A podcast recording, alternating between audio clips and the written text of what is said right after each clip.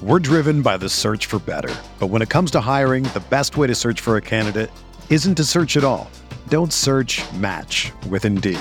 Indeed is your matching and hiring platform with over 350 million global monthly visitors, according to Indeed data, and a matching engine that helps you find quality candidates fast.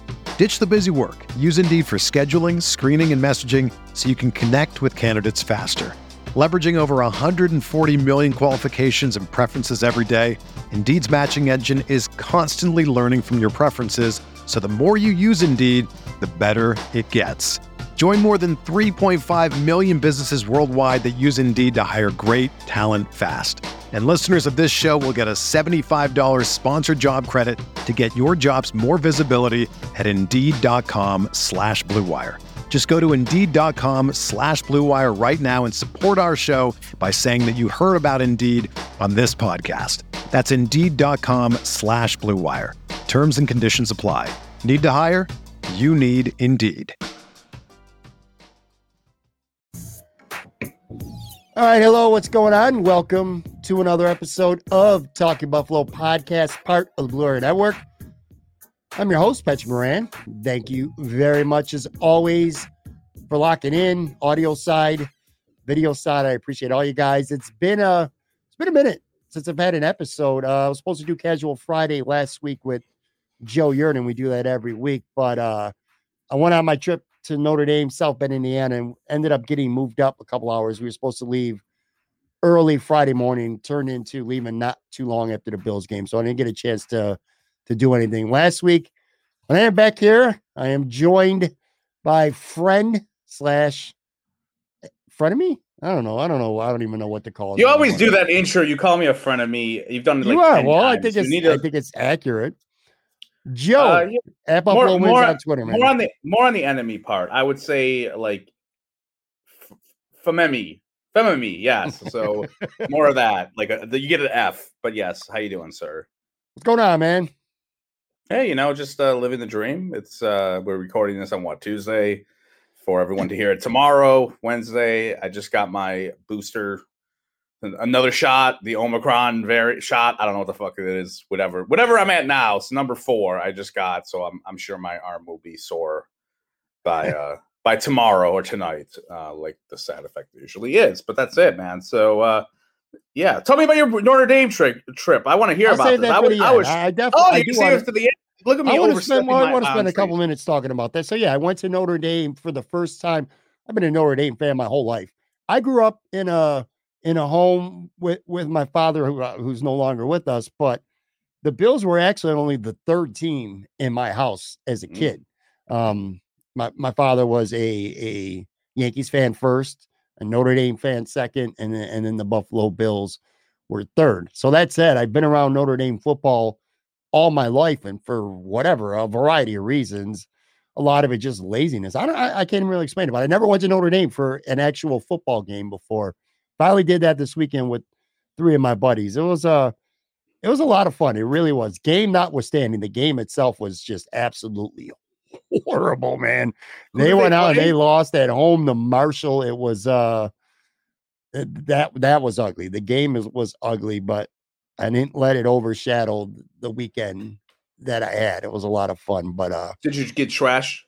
Trashed? no, no, Uh, nope, nope. Well, and again, we'll talk about this a little more later. It's not an option on game day, at least anyway, because you literally cannot buy alcohol at the stadium. I, I think it's Oh, like that really? for all college football games. It's definitely like that for Notre Dame too, for sure. all right. Well, yeah. I, I look forward to hearing your. These It was fun, man. There was some escapades, there were some cool sights and sounds. We'll, we'll get into that a little bit. Now, we're not going to spend really much time talking about a, a football game that was played by the time people are listening to this six days ago. You know, that's clearly old news. But what I wanted to do with this episode and, and what I'll probably be doing, which I would say going forward, starting next week, will probably will drop either on Monday or at the very latest Tuesday, kind of like big picture stuff, takeaways, and really going to go through the game.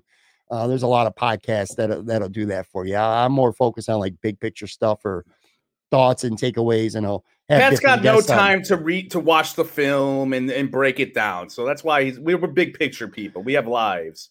We have alcohol. we have to drink. Okay, so we don't have to go to the film room. So mm. yeah, if you want to put it that way, Joe, sure. That's how it is. Bro. But that's just, what I will be, be doing going forward next week. I, I, have a couple. I got a couple big and look, man. There's a million takeaways you can have from the game, but I got there's like two or three things that I think, for me anyway, were were the biggest takeaways for the Buffalo Bills, not just for Week One, but I think maybe now going forward um, that we'll get into. And I'll let me start and I'll preface it by saying this. It's the first week of the season. The first week of the NFL season is always annually, you know, the biggest overreaction Monday, Tuesday, Wednesday, whatever you want to call it, of the entire year. You know, I remember last year the Bills lost at home to Pittsburgh, and it was like, oh, this offense ain't that good. I remember Green Bay got murdered in their first week. I, I think they played the Saints. I'm almost yeah, positive. they lost. It might have been Tampa, they, but it was the Saints, and they lost 38 to three. They got crushed. It was terrible. yeah, they got absolutely crushed, and yeah. Green Bay ended up being the top seed in the NFC when the regular season was over, and Aaron Rodgers won his second straight MVP. So, I mean, we learned through years and years and years. Don't put too much into week one, you know, but it's just a, hmm. a, a week to wildly overreact. I'm trying to not do that, and I'm trying to focus on a couple things that I think anyway, when it comes to the Buffalo Bills for sure, that are are big picture things. Uh, and I got two. The big one is this, man. I, I think the Rams game was a true statement uh with the defense. You know, first of all, it's a statement game, period. And I'm sure you agree with this. I mean, you turn the ball over four times on the road, prime time, in front of a national audience against the defending Super Bowl champs, and you win by three touchdowns if that's not a statement, I, I, really don't know what is. I mean, so I, let's just kind of start there. It was a legit, you hear all the time statement game, Joe. Statement, statement, statement. This was a statement game. Yeah, it definitely was. Uh, I mean, I picked the Rams to, I thought it was going to be a shootout, and I picked the Rams to win, and because I, I thought the Rams were going to score, and they didn't. And that's, uh, that's kind of what I took away from the game. Like something that's new. Like, like we always knew that Josh Allen, the offense is good you know, and they were they were firing. I, I don't want to say on all cylinders, but like you don't punt and you had some turnovers. I mean, if you don't punt, you're on all cylinders. I would say. But to me, the my biggest takeaway was the the, the, the defensive line was yeah. really awesome in that game, and that's that's, that's where that's why they spent what they did on Von Miller. They got set, Tim Settle. They brought back Jordan Phillips. I know Shaq Lawson didn't play, but they they overhauled the defensive line for games like this. And you yeah. know, I've been I've been a little bit I don't want to say critical, but I've been a little bit do we really want to invest all this money into the defensive line in a passing league? And that game showed you like, yeah, you kind of want to do some investing into that. But you know, that's what I took away from it. I also took away from it on, on a psyche perspective was while watching this game, eh, eh, you know, you know, we you and I combined, we have like 60 years of like football watching experience. We're old. And like I can always remember like during the drought years when like there would probably be every month, maybe one game where you're like, man, the Bills are, are they're they're shooting themselves in the foot. They're up, they're tied. They should be up more. And then you're like, this is when the the, the walls are going to come crumbling because like Tom Brady's going to get pissed off in the second half and rip off three touchdowns. Watching that game when it was halftime, I was like, this is in the bag they just got to they're going to play well in the second half and they're going to blow the door off this off this game. And it's like that's what happens when you have Josh Allen, and you have a great offense, and you have this much talent as you do, where there is no impending doom.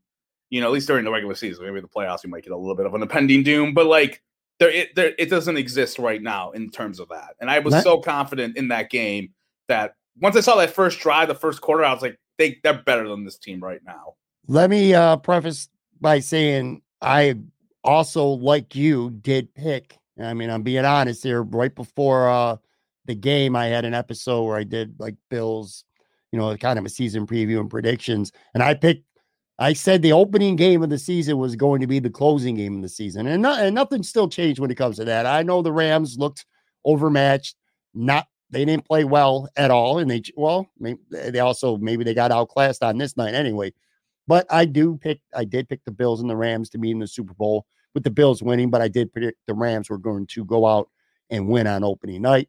Sean McVay had never lost an opening game before. I think it was like five straight weeks. The the team that opened up at home on Thursday night football won their first game, something like that anyway. So I, I did pick the Bills to lose this game. Um, back to your point about the defensive line, because this was my biggest takeaway. You know, a lot of times during the offseason, and especially this year, maybe more than ever with the Buffalo Bills, we heard so much hype about this being the Super Bowl favorites, the betting favorites, and Von Miller coming here and this and that. I will say, this year the, the defensive line upgrades right now, and you can tell after just one game. I don't even think this is an overreaction. I think this is a fact. The upgrades are real. I mean, this ain't off-season talk. This isn't some kind of media creation that the defensive line is much better than it was last year. You know, Von Miller might not be the Von Miller of five, six years ago, a half decade ago, but he's still elite, man. I mean, we saw that with two sacks and that one, the way he dipped it and got in. And I kept thinking, and look, I do not, and I tweeted about this. I don't want to diss Jerry Hughes at all. Jerry Hughes was a pretty good player. I don't think he was as great as a lot of a, a lot of Bills fans thought, but he was a pretty good player. And he won a lot of pass rush battles. I know they have a win rate or something like that as a stat.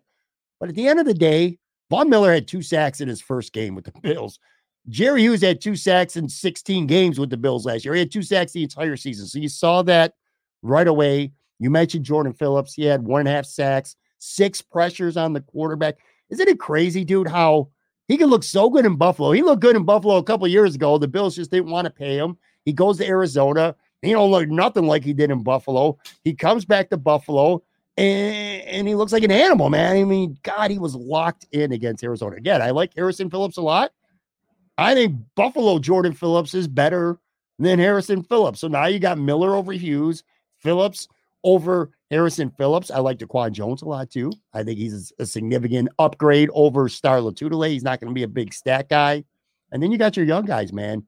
Maybe they're going to finally start to to show their potential. AJ Epenesa had one and a half sacks. Uh, Boogie Basham had a sack. He had a pick. Didn't really mean anything. Greg Rousseau had a quiet night well, whatever. He didn't need him. I mean, these guys played well enough. Didn't matter what, what Greg Rousseau did. Uh, and Ed Oliver, by the way, who I love Ed Oliver. He got hurt even playing the second half for two and a half quarters, and it didn't even matter. This defensive line, that's my biggest takeaway from this game. Big picture takeaway, too. This defensive line is going to be a big problem for a lot of teams this year. I mean, you already have problems playing the Bills because of the offense, but this defensive line is really, really, really good. Yeah, I mean, and that's what happens when you are able to have a defensive line that hides the deficiencies, and I, and I say that loosely, of a secondary that's that's about as raw at cornerback as you could get with when it comes to game experience. Yeah, right now. You know what I mean?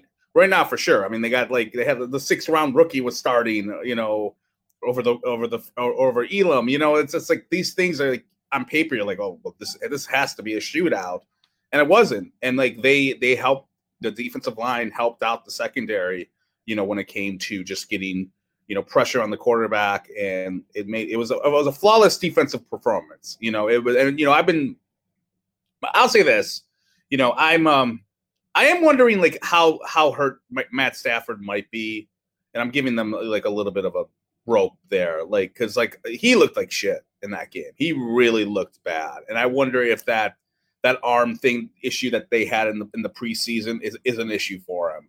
You know, because it's it's just he did not he did not. Let, I mean, look, that's a that's a really good offense. And he got sacked seven times. I mean, yeah, I, he, you're right. I agree with you. He does look yeah. hurt and he does look shitty. But I don't care who you are. You you get sacked seven times, and there was a lot more pressures beyond that. Which, by the way, here's another thing. Going back to the defensive line, Joe, we're talking about these sacks and what Von Miller did, and AJ Epenesa and Jordan Phillips. I know you saw the stat. The Bills did not blitz. And I don't yeah. mean like they barely blitz. I mean they did not blitz. They literally didn't blitz. Six sacks, no blitzes. That yeah. that that is crazy. But yeah, I agree with you about Stafford. It didn't quite look.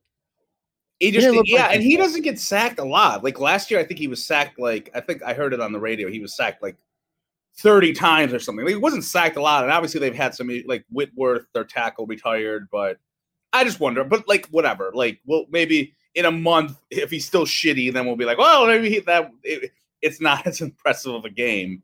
But whatever, I'm not going to go that cross that bridge yet. Was there anything? Hey, you, go ahead. Oh, I was going to say. I was going to say I'm looking. I'm looking at numbers going back to last week, and I'm looking at quarterback hits. And AJ Epenesa hit the quarterback four times, man. And and Von Miller had two. Well, they were both sacks. Jordan Phillips three. Boogie Basham two. I mean, this guy was hit a lot, and it's just I don't know. It blows me away. And I know this is a position that the Bills have wanted to improve at for a couple years. I mean, they brought in Mario Addison as a free agent. They used a second round pick on AJ Epenesa. They used both their first and second round picks last year on Greg Rousseau and Boogie Basham. And I think we all know we can point back to the Kansas City game last year and their inability to finish when it came to getting to Pat Mahomes. I'm not talking about getting some pressure on him. I'm talking about finishing the play was probably the, the biggest reason why they lost that game. Von Miller's better than I, I'm going to be honest with you. I, I, I don't want to say I was skeptical with Von Miller coming here, but I was like, I think at this point of his career, he's more of a name than he is a performer. But sure, based I mean, on one game, know. I was I'm wrong because dude, dude looked amazing on yeah. Thursday. And you know what was was really good about his performance was he only pay, played like 52% of the snaps yeah. or yeah. something like that. They they had their rotation on full and I think that's what you want. Like you you know, keep their defensive linemen fresh. I mean, they have a legit like that that six seven man rotation is it's it's awesome. And like you know if they can get if AJ and Boogie Basham can keep playing well, I mean those those the young guys are the X factors because we know what we get with Von Miller, we know what we get with Ed Oliver, you know, Jordan Phillips, you kind of know as well. I mean, I don't, I, I, don't know what the difference between Arizona and here is, but you kind of like, hey, he'll get some sacks. It's night and day. It's crazy. Well, I, didn't, I, I, I talked to know. Arizona fans. They're like, he, he, didn't do shit in Arizona, man. And yeah. he comes to Buffalo, and he mm-hmm. and he looked really good when he was a Bill the first time too. Again, it came down to money. That's why he didn't stay. It's not because he didn't perform and the Bills didn't want him. He he yeah, got paid. Hey, you and I, we liked him a lot. I mean, we had yeah. some arguments on Twitter with other people who thought he wasn't that good when he left here, and I was like, "What are you talking about?" The guy. They said he was a splash player. He yeah. would make a splash play here and there, you know. Good. We need you need splash players. Exactly. Place, but like exactly, yeah, put Pat Mahomes on the ground. You know, that's what it's all about. Let me ask you this: Was there anything out of that game that you can say I have a concern about? I know it's one game, and we talk about instant reaction, like not you know, in terms of like after one week one, you're the best thing ever, or you're the worst thing ever. Was there anything in that game where you're like, man? I could see that being a little bit of a problem. Is there anything that you can think of? I the could... only the only thing I could see be beyond the obvious, if anyone if they get major injuries, that's a problem for 32 teams in the NFL. Sure. And this one to your question, to your uh, what you're asking me, the only I mean, I'm being honest here, and it's hard to not sound like a homer, but I'm not. I'm being dead honest with you. The only thing I see that could be a concern is the Bills beating themselves. I know that might sound boring, but it's the truth. The only look, yo, if they don't turn the ball over four times, they probably win that game by 40 points. And I'm not even exaggerating. I mean, they had four turnovers. One of them was kind of a fluky, one off Isaiah McKenzie's chest. But did Josh Allen made one bad throw, pretty much made one bad throw the whole game. Yeah. Uh, the other interception. And then the running backs fumbled twice. I mean, you, you, you turn the ball over four times, you're not going to blow a lot of teams out. Yeah, well, maybe the, you will. I have three, and you kind of mentioned it a little. And these are like these are like mosquito bites. So don't send your mm-hmm. hate tweets to me. Hit send them to Pat if you got a problem with me being a little critical. Um, the running back thing is weird. Like you know, it's in terms of like I, I I tweeted this out, but I'll say it here. Like it's almost impossible to really hit your wagon to any of these running backs. Like one guy, one guy looks good, and then like the next drive he looks like crap, and you're like he fumbles and he's out of the he's out. Like I remember when Matt Breida had like his one like good game against the Jets last year. It was like he's gonna be the guy, and then he fumbled the next game, and we never saw him again. And you know that kind of happened with Cook and Moss, and then like Singletary had some decent runs, but it's it's to the point to where if I were any fan, I I don't even I, I try not to even think about the running back situation, but obviously they they seem to have a little bit of fumbleitis a little bit, even going back to last year, because that's how people those running backs to me lost their jobs or their Right. Their hot streak is if they fumbled and and McDermott was like, "Yeah, you're gone." So you know, a tiny bit, but the the two, the one main thing I'll say this, and I've been on this this a lot. I do not want Josh Allen to be my leading rusher. Josh Allen had 15 carries in that game. Why? Well, he, well, not that many, but he had well, too he many. Had, he had, he had too 10. many. Thought, oh, he had 10. He had 10, which is too many. I agree with you. Yeah, no, you're right. You're 100% right. I agree with your point. Yeah, because yeah. because listen to me, and I'm, I'm, this isn't about like, and I've said this, I've been bitching about this for two years. Josh Allen as a runner is not like Lamar Jackson. Lamar Jackson is elusive. He's fast. He's he's like he can he can go around cones. Josh Allen is like a golden retriever where he can just run straight ahead really fast. But if you got guys collapsing on him, it's hard to bring him down. But he's taking all these hits, and sure, I worry I about him. Like there are so many quarterbacks in the last twenty years I can name who are scramblers who got their. It wasn't. It's not like you're going to lose games like in the short term. Like, do I think Josh Allen's going to get knocked out and he's going to be out for a year? No, but I think his shelf life will get diminished because, like, you know, Cam Newton, Steve McNair. I remember him; he was done at 35, and that guy didn't even play the first four years of his career. You know, Donovan McNabb, like a lot of running quarterbacks, when they, they take on defenders, you know, it they get they it it wears on you. And like I, I was talking to my friend of mine, and he kind of had this dick response was, "Look, if he gets us a Super Bowl, I don't care if he's done in five years less." And I'm like, "Well, yeah, I guess that's kind of dickish to say, but what I get, I kind of understand your logic, but." look, you have this guy. Like, I want Josh Allen to play. I want this to be like the next 15 years of like us being like, man, we got a great quarterback until he's like 38, 37. I don't want the guy to be dead at 33, you know, and being like a shell of himself. You know, Cam Newton was out of the league in 10 years after he got drafted, basically. And right. Cam Newton five, four years ago was awesome. And then he, he just, the wear and tear picked up, as I said, Steve McNair. And I, I just, I don't like these running plays. I just don't like them at all. I don't think they're very imaginative. It's just it feels like it's a sweep, and then Josh Allen's it gets killed by like five guys. And look, some of it's funny. I get it. Like, oh, he looks he stiffed armed some cornerback while trying to get the first down. And that thing, sure, if it's desperation and you have to like run out of the pocket and you have a lane, fine. I'm all for that. But if it's like a sweep or any of that, I don't know. I, I just I really need to cut that down.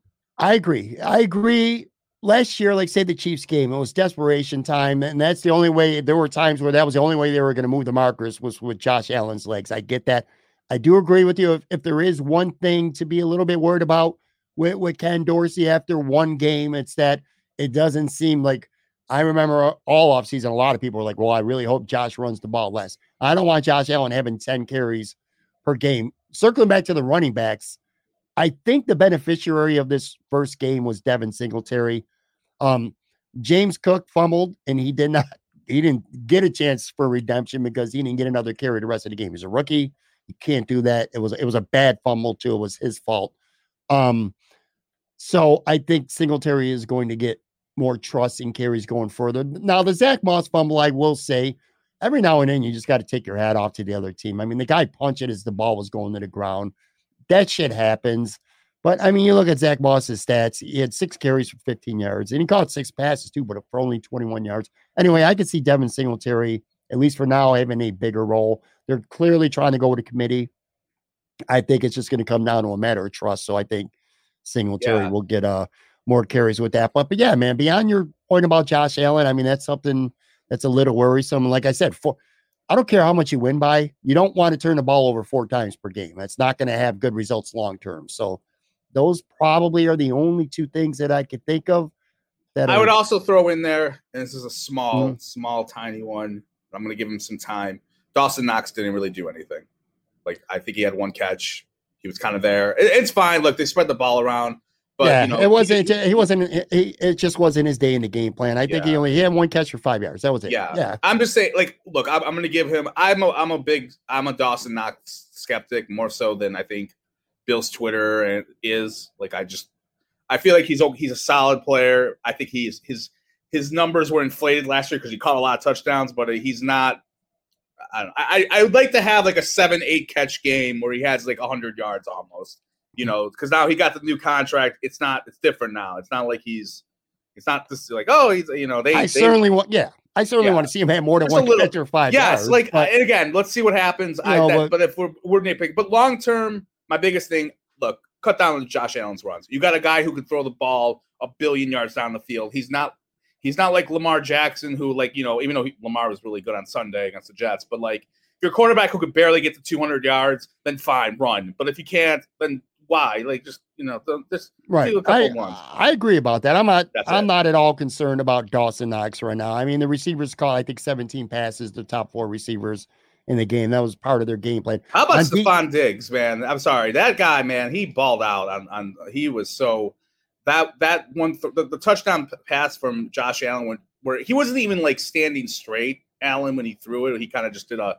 I don't even yeah. know what that was. It was just he just like kind of he just spun it right downfield, and like you saw, you heard Collinsworth go like like just gasp, like like wow, like how great that throw was. But like Diggs Joe, was, Diggs was Joe. Wrote in the Athletic. I, I read his seven observations piece um, after the game, and he talked about um, Stefon playing a little less snaps, which was keeping him fresher. I, yeah, I mean, he absolutely owned Jalen Ramsey. By the way, I saw a uh, Jalen Ramsey jersey in South Bend, and I was just laughing at this kid. I'm like, why, of all days, you're going to wear that the day after your boy just got absolutely uh, torched. Back on the defensive side, I again, I don't. as long as there's not more injuries, you know, we were talking about. You just asked me about a couple potential concerns, and we talked about Josh running the ball too much and, and turnovers. I have zero concerns right now with the defense if if Dane Jackson plays like he did on Thursday night. Now, again, the pass rush is going to make the back end better. I mean, they already have two Pro Bowl safeties. I'm talking about the cornerback position there with the rookie, the two rookies, and Dane Jackson before Trey gets back. Dane Jackson played a very good game. He had a nice interception. He played very well. That gives me a lot more confidence when it comes to Trey White eventually coming back. And then you have Trey White and Dane Jackson as your two corners. He looked apart for sure.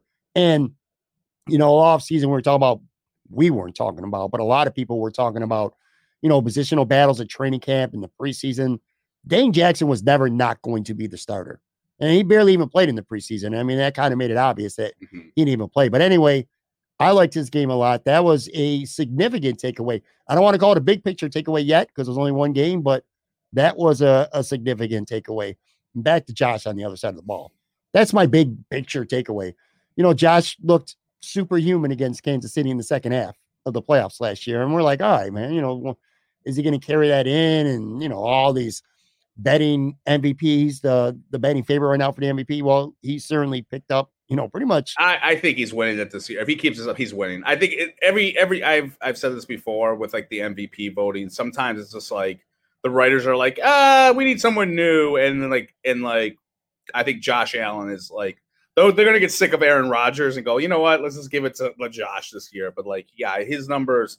He's unbelievable. He's I- he- unbelievable. He, threw He's- five incompletions, and again, one of them was clearly not his fault. He only threw one really bad pass that Yeah. whole game. He did. I don't like him running ten times, like just like you, Mhm. but he did run for fifty six yards. He accounted for four touchdowns.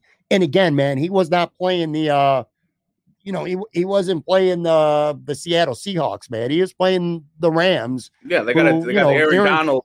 Yeah, is- is a- is a exactly. you know, yeah. they they still and Bobby Wagner, their big new signing a linebacker, and they got Jalen Ramsey, who's goes in the game anyway, is one of the best corners in the NFL. I think there might be some people doubting that yeah. after uh, what Stefon Diggs did to him, but yeah, man, he just I don't know. He's as good as advertised, and that's been my biggest concern all off season. Is is this team overrated? Not overrated, but overhyped. And now you get it. Based on this game, you know why everyone in the national media. I remember we were watching uh last week the NFL Network before the game, and everyone, including Michael Irvin, picked the Bills to win the Super Bowl. I could not believe it. It was a clean sweep across the board. They all picked the Bills to win the Super Bowl. Even Michael Irvin had, I mean, he had Dallas going to the Super Bowl, but he had the Bills winning. I'm like, God, I hate all this attention and I hate being the favorites like this. But when you go out and you play like you did, mm-hmm. you're gonna be. And by the way, the Bills hate to punt too. I thought that was awesome. Four Yeah. straight regular season games they have not punted. That is absurd. Yeah, it's insane. I mean, they don't need the punter at all, and No. it's it's it's an offense that's like it's it's a must see TV, and you know I think if we keep going this way, like we're going to talk about this offense. Like you know, you and I were like having a chit chat about like I think like a couple weeks ago we were doing like the Twitter like who had a better team, like the Super Bowl Bills or this team or this version. They keep going this way, you know. It's kind of blasphemy to say like the Bills' offense of, of the nine of this era is better than the '90s one, like '90, like the '90, '91 teams. But like we're getting there right now, like with that, because they're it could have been more. Like you know, it could have they could have scored 45 on the Rams easily if it wasn't for turnovers. And like you said, it's you know it's fun. I can't wait till they play the Titans and knock their asses out. Hopefully, One last thing too was, uh, but I remember before the, the inactives when they came out, they come out like I think 90 minutes before the game, right? sure. Khalil Shakir was on the inactive list, and people were losing their minds. They were pissed about that. Look, Let, don't don't read. I've said this a million times. The preseason and training camp don't always mean that much. Jameson it don't mean dick. It doesn't mean anything, bro. Like like how many people said like, oh, Devin Cook, he's or not Devin, whatever, Devin, whatever his James first Cook. name. James Cook, excuse me. Oh, he's a secret weapon. They haven't, they haven't used him yet. And he, he gets one carry and he fumbles. And Shakir's supposed to be really good. Like, They Oh, are. that's- it's just they no, gonna- they're they're just rookies. They're not ready. Probably we'll see them next year. Okay, no, they'll have no, no. they'll have. I think Oh yeah, yeah, yeah, yeah, Joe, they, we- yeah. Joe's overreacting here, folks. No, no, I'm not. They're going to You're be patient with Shakir. Is my point. As long No, as yeah, but he's not doing anything this year. I guarantee, I will bet you a dollar that we will never have a post show where you or Aaron Quinn, or actually Aaron will, he'll find something to like about everyone. But like, we will not have a show where man Cook and Shakir really helped them out in this game. No, I disagree with you. I don't. I don't. I don't think they know how to use running backs. I don't think they know how to use running backs. And James Cook fumbled, and you know you don't fumble. Sean McDermott they have holds you too accountable. many running backs as is. They're not a running Yeah. football team. All that bullshit about secret weapons and training camp tonight. No, they're not going to do Nope. anything. Those two will not do. I'm not saying they're going to be bums for the rest of their career. They'll probably do something next year. Not They'll this do something. I guarantee it- you. It, mark my words.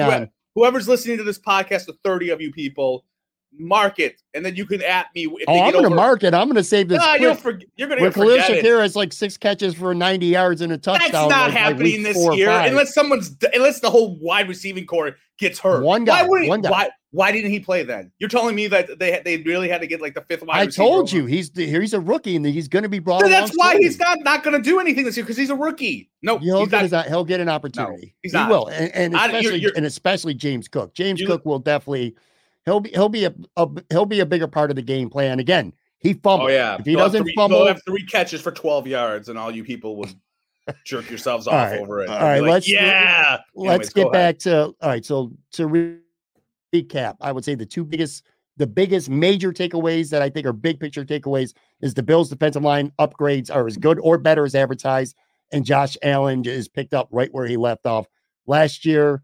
Um, I, I think little bonus takeaways is I think Dane Jackson looked really good. I agree with your point that Josh Allen. I, I'd like to see him not run the ball ten times uh, per game.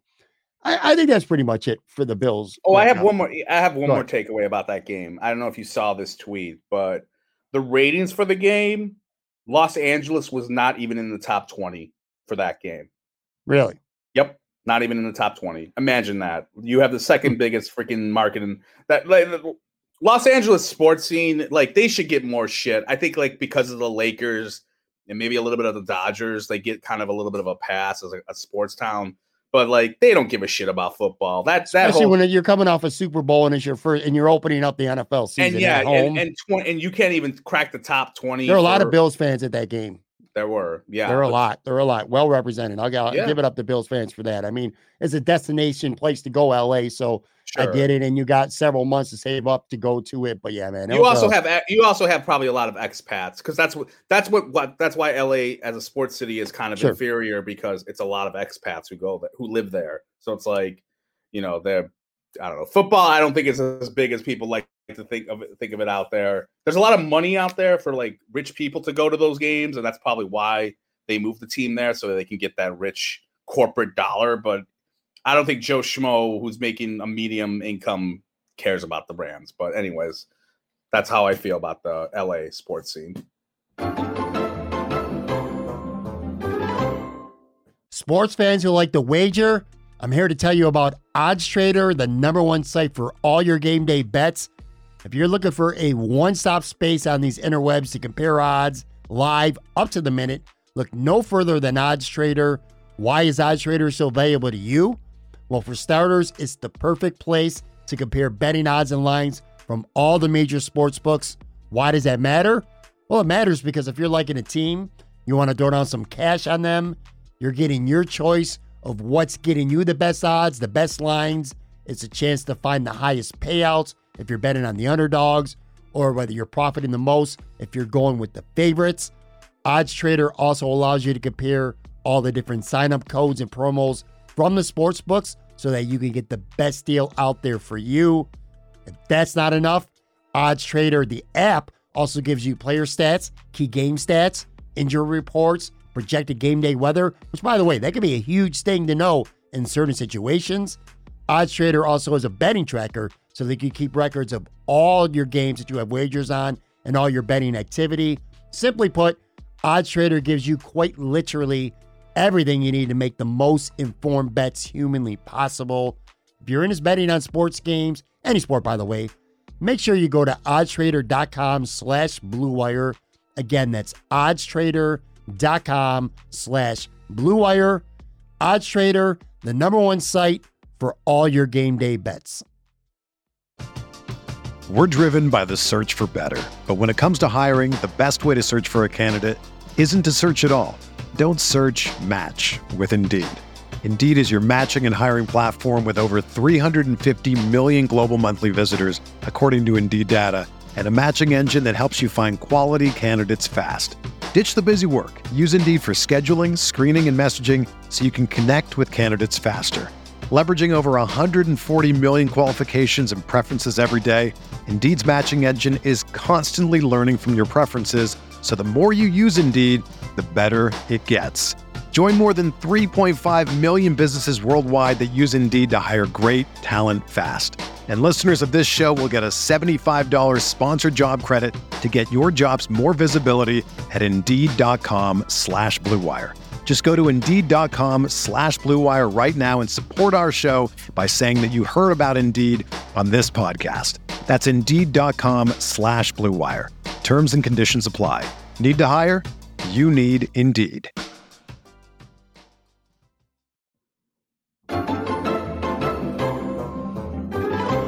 All right, I'm back with Joe at Buffalo Wins on Twitter. Um, quickly around the league. I don't want to spend a lot of time talking about uh the rest of the league, but I will say one thing that stuck out to me. If you want to talk about the Bills and, and their big statement game, there are a couple teams that have big statement games, and none so more maybe than uh the Kansas City Chiefs, man. Dude, the Chiefs ain't going anywhere. And uh, you know, they absolutely dominated Arizona on the road. They won by uh, 44-21. Patrick Mahomes, as great as Josh Allen is, Patrick Mahomes is not ready to just pass that torch over to Josh Allen just yet. You look at his numbers 30 of 39, 360 yards, five touchdowns, no picks, no sacks. For one day anyway, they did not miss Tyreek Hill whatsoever. Uh, Juju Smith Schuster had a pretty good game, like 79 yards uh, receiving. Of course, Kelce caught 121 yard passing yards and a touchdown. Point being this they had 488 yards of total offense.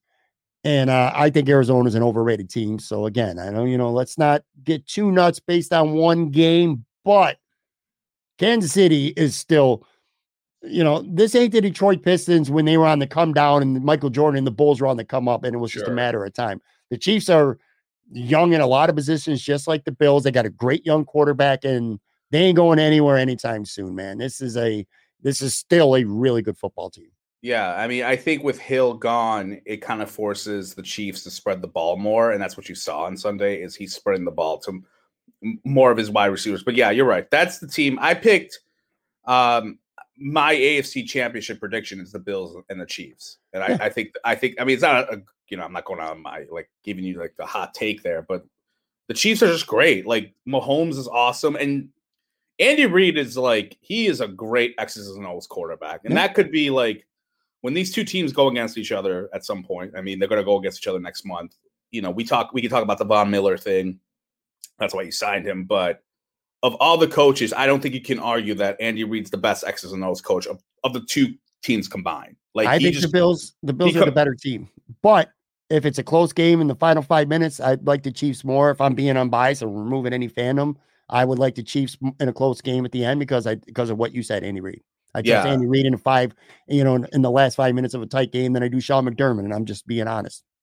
Yeah, well, we'll we'll see. We're gonna see what happens. It's gonna be it's gonna be fun because it's that's but that's right now that that Mahomes versus Allen. It's it's Jordan versus Dominique or whatever Wilkins from like the '80s or whatever player you wanted. LeBron versus Kobe. Like that's what it's it's shaping up right now in the I've said it a million times. I'll say it a million and one times. If I'm the Bills and I got Josh Allen, I am not trading him for any quarterback in the league, including Patrick Mahomes. If I'm the Chiefs and I got Patrick Mahomes, I'm not trading him for any quarterback in the league, including Josh Allen. You just enjoy it. I- I- And I've seen this on Twitter too. And I'm, I mean, it's all over the place. This is this is Elway versus Marino, and they're both in their primes mm-hmm. in the AFC. You know, the two best quarterbacks in the conference just going at it. It's awesome to see.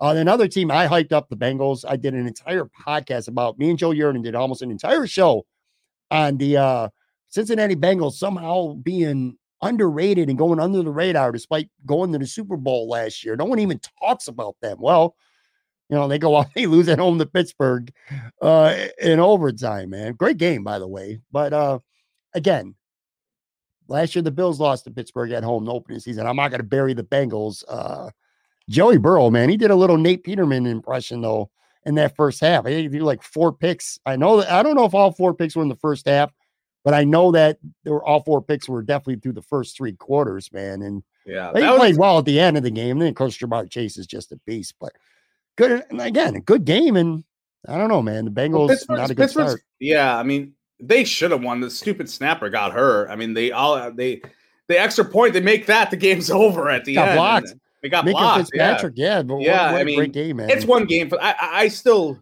right. You're right. I mean, look, the the Bengals are very for an AFC championship team, like who won the AFC title last year. They're they're definitely on that under under the radar thing. Um, in terms of like people not really talking about them, but you know, they they definitely scare me. I mean, they scare me a little bit, and I'm sure we'll get to them. Like the Chargers and the Ravens, like those are and the Chiefs, like those are the five I would put in terms of like I'm worried about them. Like in terms of all right, when we go against those teams, that's when we got to put on our big boy pants for the one AFC. team, one team you did not mention, and, I get why at this time anyway. But the Miami Dolphins.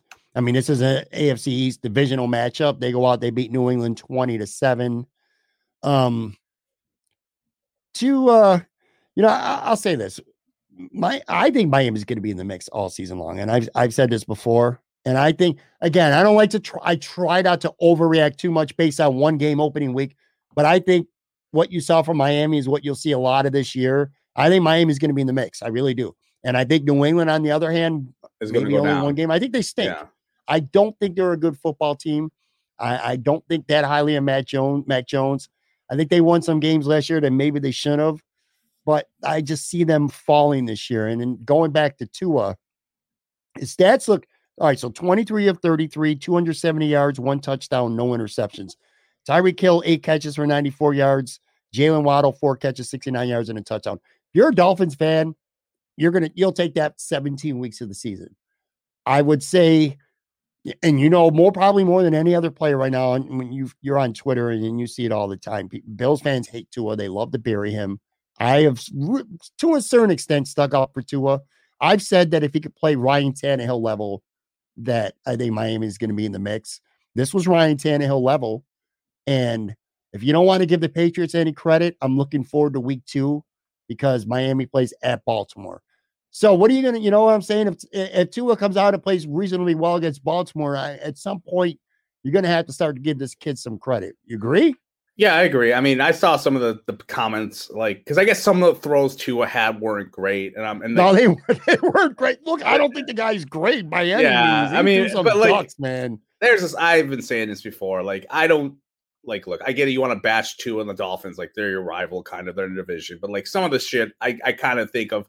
I think back to 2019, 2018, Josh Allen when Josh Allen was making some horrible throws, and like how many people on Bill's Twitter would like come to the rescue and like say like, "Oh, it's fine, like leave him alone." And now they're and then they would get so angry at, at the people who were detractors, and now they're they're kind of doing a 180 with Tua's like over analyzing his throws. And look, 270 is 270. You won like you know New England normally did have a good defense. I don't you know, but we'll see what next week. You're right. Like next week, Baltimore is not is a is a stacked team. Like Baltimore's a team that scares me too because like you know they were they were the first seed last ye- week year like after 10 games and then everyone got injured and then they fell off a cliff but you know we'll see what happens with them next year i do agree like i think they'll be in the mix for like a wild card uh you know they the last two years they've been in the I think mix. they're going to be in the mix for the divisional title. I'm being honest with you. I don't get me wrong. I don't think they're going to win the divisional title, but I don't think the Bills don't have a victory parade for the AFC East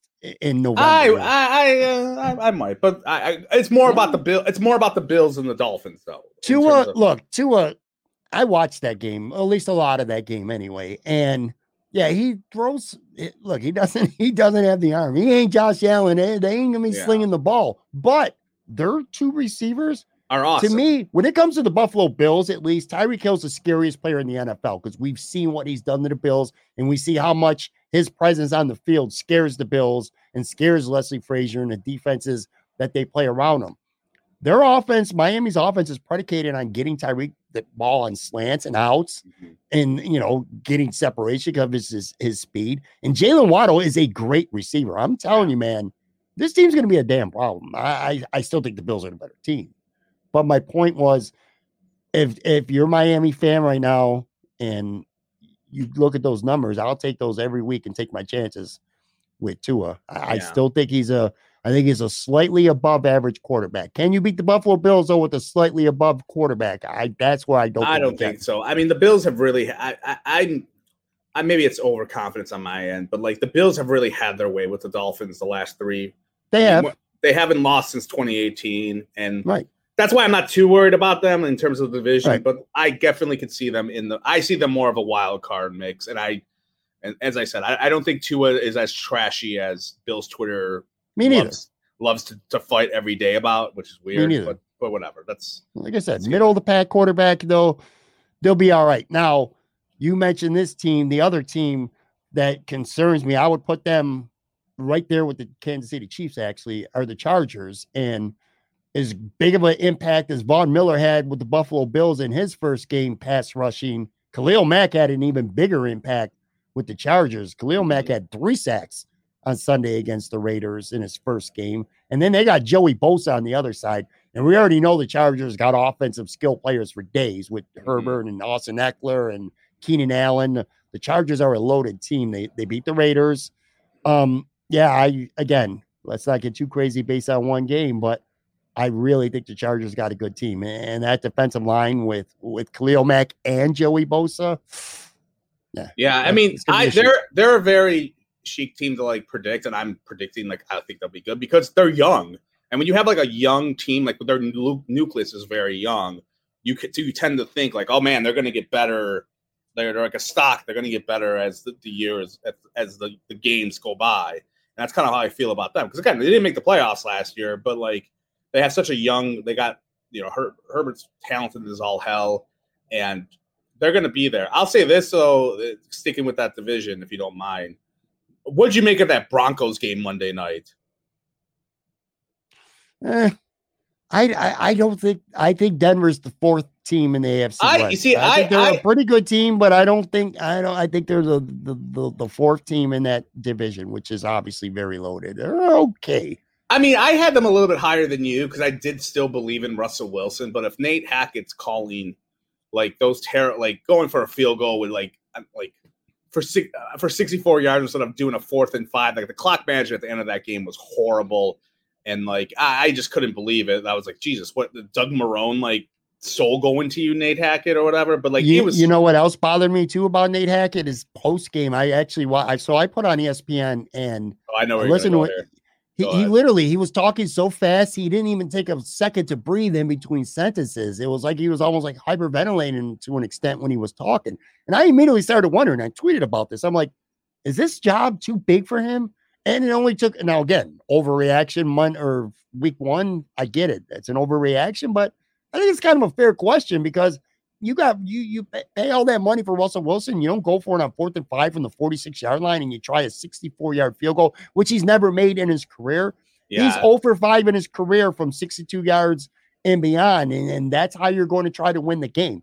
They let the clock run down. I'm like, my thought process was like, this is kind of dumb, but I feel like they got still got two timeouts. So they're going to call timeout and they're going to try to get because they got two more timeouts. They're going to try to get another 10, 15 yards, run the clock all the way down. So if they kick the field goal, Seattle doesn't have a chance, but then they yeah. kicked the field goal. But yeah, his post game explanation, not even what he was saying, it's just how fast he was saying. I yeah, was like, he, bro, he, slow yeah. down, man. Ooh. Yeah, I don't know. I mean, I, I don't want to bury them yet, but like, there's definitely a couple. Sh- couple shovels of dirt on them right now because that oh, was oh, absolutely and they're in the wrong a, division to be fucking around and falling behind because i'm telling you that yeah. division is just straight out too good you cannot be losing to the seattle seahawks if you want to win the afc west it's right. as simple as that the Bills have a little leeway for error. They can go on and lay a Jacksonville stinker like they did last year or whatever. The AFC West, man, you can't be losing to the Seattle Seahawks. You just Geno Smith can't do it.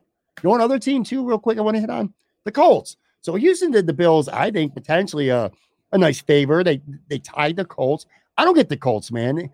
They look like world beaters at times. They got a great roster, but they underachieve way too much. Like last year, all they had to do was beat the Jacksonville Jaguars to get in the playoffs, and they got buried. They got smacked. Um, they remind year, me. They're sorry. They're reminding me of like the best of the Bills drought teams, where they're like you would have those like every four or five years. You had a really good roster, like 2014 under Rex, or you know maybe like 2003 with the Bills and and and Gregg Williams, but there are issues at quarterback as far as I'm concerned. I would not have gone after Matt Ryan. I think Matt Ryan's toast.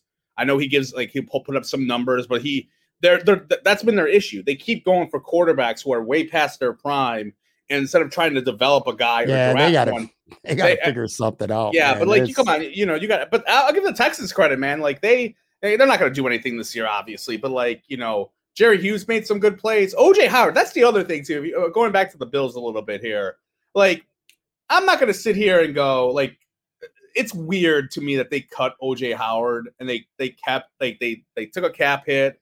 They're, they're going with Sweeney and the other guy Moss, Quiddy Morris, Morris, whatever his name is, and then like you know Howard goes in and gets two touchdowns on like his first game, not not even there for a week. It, it was just a little. I'm not look. I'm not saying like it's going to cost the Bills this title or anything like that, but it was a little bit of a, a weird. Like I don't really understand why he got cut. I know it's just kind of like you're telling me that Tommy Sweeney's better than him, and there's a part of me that wonders if maybe maybe he got ill. He kind of felt like he wasn't going to be used all that much because the Bills. Maybe the Bills are. I, I, don't know how much the Bills used two tight end on Monday. Learned last week, but maybe they were like, "Yeah, you're not really going to see the field," and he was like, "I don't want to be here if I'm only going to see X amount of snaps cut me." But every account, every account that I've read or, or talked to has said that OJ Howard had maybe the worst training camp of anyone on the Bills roster, given his expectation and in the player. I'm just telling you what everyone has said. Everyone yeah, can't be wrong. It's just no, everyone's wrong because training camp's yeah. stupid. You shouldn't look into anything. Rob I, Johnson I wouldn't, the, I wouldn't read too Johnson much in OJ Howard having two touchdowns. Camp. Rob, uh, I mean, I'm not saying. Look, uh, is he going to keep this pace up? Probably not. No, but I'm just saying I'm just saying Tommy Sweeney sucks. Okay, I'm, I'm happy. I'm happy for OJ Howard, but OJ You're Howard not is not you worth. care. He's not care worth podcast time space here. I will say, let's go oh, back to bad. Houston. Okay. I uh, shout out my man UB Buffalo born Demone Harris, who's with the Houston Texans. He was on the practice squad. He got elevated to the game day uh, or to the active roster late last week, and then he played on Sunday. He played a career high 39 snaps. He had uh, he was in on three tackles and he was credited with a quarterback hit. He almost he almost got us. He almost sacked uh, Matt Ryan. That was really cool to watch. So anyway, it's always cool. It's my guy Demone. So uh, yeah, cool I'm, sure, I'm sure, more people cared about OJ Howard my take than that take. But no, ahead. they don't because they, they, care do. about Buffalo people. So yeah, props okay. to Demone Harris. By the way, Jerry, you mentioned Jerry Hughes. He had two sacks Sunday, which is funny because he had two sacks with the Bills all of last season, which I mentioned earlier in the show. So good for him, man. I, I that's oh one other team, I, the Titans. They lose at home, or they lose to uh, the New York Giants 21 20 at home. I, look, I just don't think the Titans are very good. AJ Brown's one of the best receivers in the NFL, and they traded him. And I think a lot of teams feared him and kind of defended them a little bit different. Um, I just, who's, I who's just, their number one wide receiver now? There, uh, him gone. God, I can't. Do we even know? Like, is they like drafted a rookie, Treylon Burks, and, and they got a guy that I, I, his name is escaping right now. But yeah, they cut Julio Jones and they traded AJ Brown. They drafted Burks and they got another guy. I just I don't know. His name's escaping me right now, but man, I don't know. I just don't think this team yeah, is really good. Derrick Henry's been playing for a while. He's taking a lot. He's still going to be. He's going to have his games where he dominates, but I just I don't know. This is obviously the Bills' next opponent next Monday night. I just I watched a lot of that game. Which, by the way, Brian Daboll. I love this dude, man. Good for him. I'm so glad the Giants won. He went for two at the end of the game instead of tying it to go to overtime. That's a ballsy ass first game as your head coach thing to do. I absolutely loved it. I loved seeing him on the sidelines. He was getting emotional. Um, when the Titans had a chance to kick a long field goal at the end and it missed, he started fist pumping. He was hugging people. He almost had tears in his eyes. I love Brian Daboll. I'm happy for Ken Dorsey. I like him a lot. And I know why Daboll wouldn't stay as an offensive coordinator. And obviously, the Bills were not going to fire Sean McDermott. But I think Brian Daboll is going to be a good head coach. And I said this on Twitter earlier today. In fact, consider me going forward. Uh, the Giants are my NFC team type of guy, man. I really like him a lot. I think he's going to be a great coach. I think he'll do he'll do well here. He's a definitely a, a, different change of pace for what Giants fans have always had. They've kind of had a rugged fossil who like they all is kind of like the character of like Joe oh we gotta run like Joe we gotta Judge. run we gotta we gotta run the football and boring and Daboll is you know he's kind of like a high yes. energy. He's an oh. offensive guy, so uh I wouldn't go that far as they're going to be. I don't really have an NFC team. I I hate all the New York teams that are that are in football and hockey. So I really I, I don't uh, you know, and I'll, I'll, never forget Super Bowl twenty five. So no, I'm not. I, I mean, good for him, but I'm not going to sit there and like Hope I'm happy God for him. And, and, if, I, if I'm a and if I'm a Giant fan, which by the way, Saquon Barkley looked really, really good. He looks really that good. Yeah. If that dude could actually stay healthy, I know everyone says Christian McCaffrey. If Christian McCaffrey can stay healthy, he's the best running back. You know, especially fantasy football, whatever. So Saquon Barkley's every bit as good as, as McCaffrey, and maybe even better. But anyway, I just I don't know. If I'm a Giants fan, I'm really excited to watch my team play and have a head coach go for the win in his first game because they could have played for overtime, kicked the extra point and, sure. and took their chances. And he went for the win. I, I respect the hell out of it that. Reminds me a little bit of what happened last year with the Titans Bills. Remember that game when they could have kicked the field goal yeah. and then said they would it would have went to overtime and they said no, we're going for it. And that's when Allen yeah. slipped. But so, but yeah. Anyways, that big right, balls. Yeah, yeah, absolutely, man. So anyway, the Titans uh, on Monday night. I look, you, you you never know what could happen. It's the NFL is a a very weird league, but I'm not sweating the Tennessee Titans right now. Uh, at all. One last thing, too, by the way, I looked a bad week for you know you hear the sophomore slump all the time. Mm-hmm. Quarterbacks in the NFL, uh, bad week for second year quarterbacks. Uh, Mac Jones looked like shit and they lost. Trevor mm-hmm. Lawrence didn't play well in Washington. They lost. Trey Lance, his first start, his second year, they lost. Uh, Justin Fields, the Bears won, but they won because their defense dominated. That was a shitty. I, I, wouldn't give too much with that Bears night. That was a horrible condition game. It was right. And Davis Mills is all right, but um, my point being is all these second year quarterbacks, none of them uh looked really good. Like I said, we got the Bills Titans on Monday night. I just I don't. It do they, the let Bills, me let me ask you this: You're talking about the Bills Titans game. How much do they have to win by? Like, are we now in? Are we into the territory of like?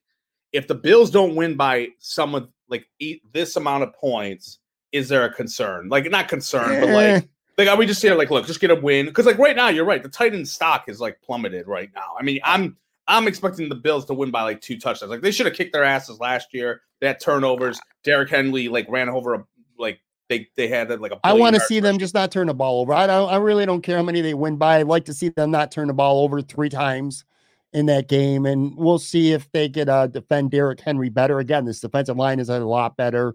Derrick Henry, you know, he he destroyed the Bills last year. He, I mean, ran for a 76 yard touchdown. The Titans have played the Bills really good the last couple years. They've been close games.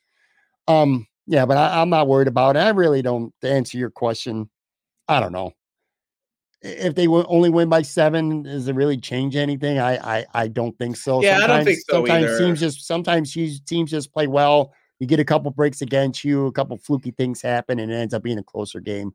So I, I think once you get to a, a, level of play, and like, look, the Bills, we know they're going to be there, and then it does. You just stack up the Ws. If you're like a younger team and you're having like you're trying to figure out, like I'm trying to figure out, like if they're really good or not, you kind of do judge on style points a little bit. But when mm-hmm. you're as an established team, you're just like, just get the W. Yeah, just get the W, you know, man. I, I really don't care. We we've talked about all off season how hard their first seven weeks are. Just get the W. That's literally all I care about, and mm-hmm. try to, you know, it's beyond their control, but stay healthy too. That's obviously cool. the other uh, big thing. Before before so before I go, I want to kind of circle back to the beginning. I talked about going to uh, Notre Dame. It was my first, not only my first Notre Dame game, it was my first major college football game I've ever been to in my life. That's awesome. I've been watching football for literally my entire life. Never been to a major. I went to UB plenty of games, but I've never been to like a major college football game. I would recommend this. And I know Notre Dame's one of those teams. They're kind of like the Yankees or the Dallas Cowboys. Um, you either love them or you hate them. There's no in between. No one's like, eh, I think Notre Dame's all right. You either hate them or, or they're your team. So I get that. If, if Notre Dame ain't your team and you have another team, if it's Michigan, if it's Miami or Penn State, whoever, you haven't been to a college football game if it's anything like like it was for me in Notre Dame or in South Bend, you got to go, man. I, I so the Bills played the Rams. This was a hectic ass 24 hours, but the Bills played the Rams Thursday night. We ended up, me and three of my buddies drove overnight, basically, like bursting bright and early, like before it even got light out on Friday morning. We left and we drove to South Bend. It's like about six and a half hours, roughly. Roughly it's six and a half hours. Uh, so we got there, checked into the hotel and stuff, and then went to the campus, which again, I've never been to a major game and I've never been on a major college campus before. I was just blown away, man. You know, again, growing up a Notre Dame fan, I remember my dad being a fan, just seeing the campus and all the traditions, the campus bookstore, but just the buildings, the uh, touchdown Jesus, the Golden Dome. Friday night they had a, a, a student pep rally. Just kind of lame, to be honest with you. The pep rally itself was. Oh come on! Lame. It's for the kids. It's for the kids. Uh, right? Exactly. Well, that's not true. That's what I would think. Oh. Notre Dame, and I don't know if other schools are like this there were thousands of alumni on campus. Now, this was also their home opener. Maybe they don't go to all the games. Sure. People might fly in for it. But that was the coolest shit, man. I, I talked to a guy who was in his 60s and he was with his three college buddies. They went to school together, and every year they go to a home game together. And they're, again, they're in their 60s and they're still meeting up once a year to go there. You could tell the alumni take a lot of pride in going to the Notre Dame, which they should. But anyway, so there was the pep rally and then we went out and hit the town. There were two really uh kind of famous bars. Corby's is the is the the more famous one. I don't know if you've watched Rudy, but I in have. the movie Rudy, like all the bar scenes with his brother and his dad and, and him in the bar, that's where it was filmed at from Corby's. So mm-hmm. we went there and it was really cool. Tons of memorabilia. I got a, a I bought myself a pretty cool t-shirt. And then there's this bar called the Linebacker Lounge, which was just mob. By the way, Mar- there were a lot of Marshall fans. That's who mm. they played. A lot of fans, and they could not be a any more nicer, man. It was fun. So anyway, that was Friday night. Saturday, we get up, we go early in the morning to the campus. We walk around, hit the uh the store, bought some Notre Dame gear. The uh, Glee Club performed right before noon. This is their tradition. So the Glee Club is on one of the lawns at between the halls, and they perform the you know their traditional songs, which is really cool. And then the team is at Mass, and from Mass they walk along the sidewalk from the from the church along the sidewalk into the stadium because the stadium's right there. I was literally on the edge of the sidewalk, like the entire team walked past me. Like if I wanted to push Marcus Freeman, which I should have the way he coached that game, I could have pushed him. He was literally two feet away from me. The whole team just walked past me, and it was really cool. The band's playing, the stadium was majestic, shit all over the place. It was just so much fun until the game started and then they sucked. It was just terrible. So wait they were at, they, they were at church before? They, yeah they so go they to church. walk, they go to church and then they walk out of church they, go, go, to mass right to the... they go to mass wow. and then they go they in their mass, uni- and they're in their they're uniforms in the, no, they're in their dress shirts and ties like okay, I was gonna say like eh, okay, and then they okay because I was and like, then they walk and then they walk and it's a tradition because I mean it was lined up hundreds and hundreds of people there, mm-hmm. you know. like I said, I see, okay. just happened to get a really good spot just to, that's my kind of my point is the traditions that go with these schools. And again, I'm sure it's probably to some extent, at least anyway, maybe not as much as Notre Dame, but like I said, these other schools, Michigan, USC, I'm sure they have their own traditions, but just sure. being on the campus and and everything, just the whole experience was probably was the, there, the, best sports experience I've ever had in my life, minus awesome. the game. How was how was so was it was there tailgating at all? Like were the parking yes. lot have okay, yeah, yeah, yeah, you, yeah, Did you was. tailgate or did you just walk I walked through them. I didn't okay. actually drink. I didn't drink on Saturday. I, I pounded beers on Friday. I'm not going to lie, but game day Saturday, I really wanted to just experience and, and soak sense. in as much as possible. Like I said, I bought some gear. We walked through tailgates. Yeah, there were plenty of people drinking. Now, once you get into the game, which kind of made sense because I made a comment to a. So I went with my cousin Fudge and my friend John and my friend Nick. And you have a Fudge, cousin named Fudge. Yeah, well, it's his nickname. Fudge is we, awesome. That's an awesome nickname. it is. And he right. and he like me, he, he's a he might even be a bigger Notre Dame fan than I am. John and Nick are just football fans. In fact, John's a Michigan fan, although he went undercover as a Notre Dame fan because he bought an Irish green Irish shirt. Uh, although he put on, he said it was for St. Patrick's Day in Buffalo, which technically he was right. It didn't say Notre Dame; it just said Irish with a leprechaun on it. So he bought that from the uh, the bookstore. But anyway, those guys were there for the experience in the game. They really didn't have any emotional investment on how Notre Dame did or any of the nostalgia stuff. They were just there because it was a fun thing as a group of friends to do. Um, so yeah, they, they were drinking, they were they slipped off. John found some kind of corporate private beer tent to sneak into him and Nick. So they were sitting there drinking beers while me and my cousin were walking around soaking uh, everything in. But anyway, my point was this the entire weekend I was in South Bend, Friday night at the bars, Friday night on campus, Saturday at campus, the game. I swear to you, There was I didn't see a single fight. I did not see a personally see a single incident, nothing crazy at all. And then I re- I'm like, well, they don't sell alcohol at the game. That's a big reason why. You realize when people are drunk, that's when the bullshit starts. But yeah, there were no problems in the stadium. Like I said, the Marshall fans, man, they couldn't have been better. And I was actually happy for them. I was pissed that Notre Dame lost, but they traveled from West Virginia. They were the they were 20 and a half point underdogs. They won outright. Their fans were pumped, but they weren't being snobbish and rubbing it in like assholes at all. Mm-hmm. They were really cool. The whole experience was fun. Like I said, the bars just felt really cool. People were friendly. It was cheap. Like there were so many fast food places around. The bars were reasonably priced. Like we had to pay seven fifty. I remember seven dollar cover, which my cousin paid. I didn't, but to get in the linebacker lounge. But once you got in, it was two dollar and fifty cent Busch Lights. I was like, whoa. That's so we were buying four at a time for ten bucks. I'm like, shit, that's cheaper than fucking Buffalo, man. Yeah, that bar, that famous bar, Corby's. There was no cut. Like, it was five dollars for a king size, not a king size, but a, a pounder, 16 ounce Bud Light for five bucks.